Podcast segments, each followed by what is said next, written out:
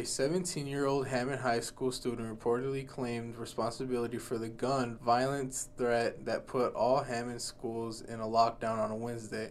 Lieutenant Steve Kellogg claimed that the girl was taken into custody following her confession on Thursday and was later transported to the Lake County Juvenile Detention Center.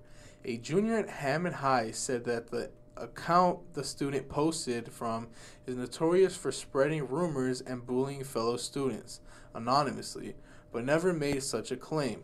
The NWI Times reports that the lieutenant was very appreciative of, of the cooperative with all parties involved.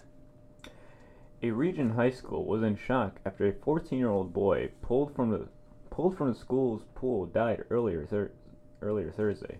It was a tragic day for Calumet High School because following his death, flags at the school remained at half staff for him. Lake Ridge School's superintendent, Sharon Johnson Shirley, said it was chaotic morning as they were in shock, but they were still putting in much in as much effort as they could to make sure that the teachers and staff were supported throughout the whole thing. He was number 19 on the school's football team and was later airlifted to the University of Chicago Medical Center. He was later pronounced dead as many mourned the loss of a superstar in the making.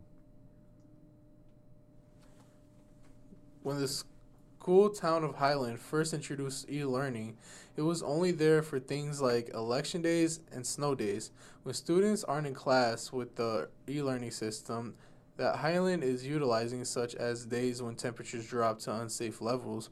Teachers will have two hours to post assignments, and the students will log into the system and receive the work. For any students with questions, they can simply email their teacher and submit their work online. The Time reports that many students and staff are happy with the progress.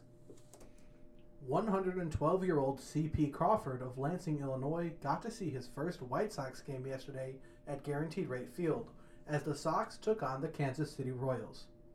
Crawford is believed to be the oldest man in the United States, and he appeared as the Sox guest of honor. With this title, Crawford met Hall of Famer Harold Baines, was gifted a custom jersey with his age, and appeared on the Jumbotron. He is also receiving a special birthday celebration within one of the field's clubhouses, as well as being delivered gifts by former first baseman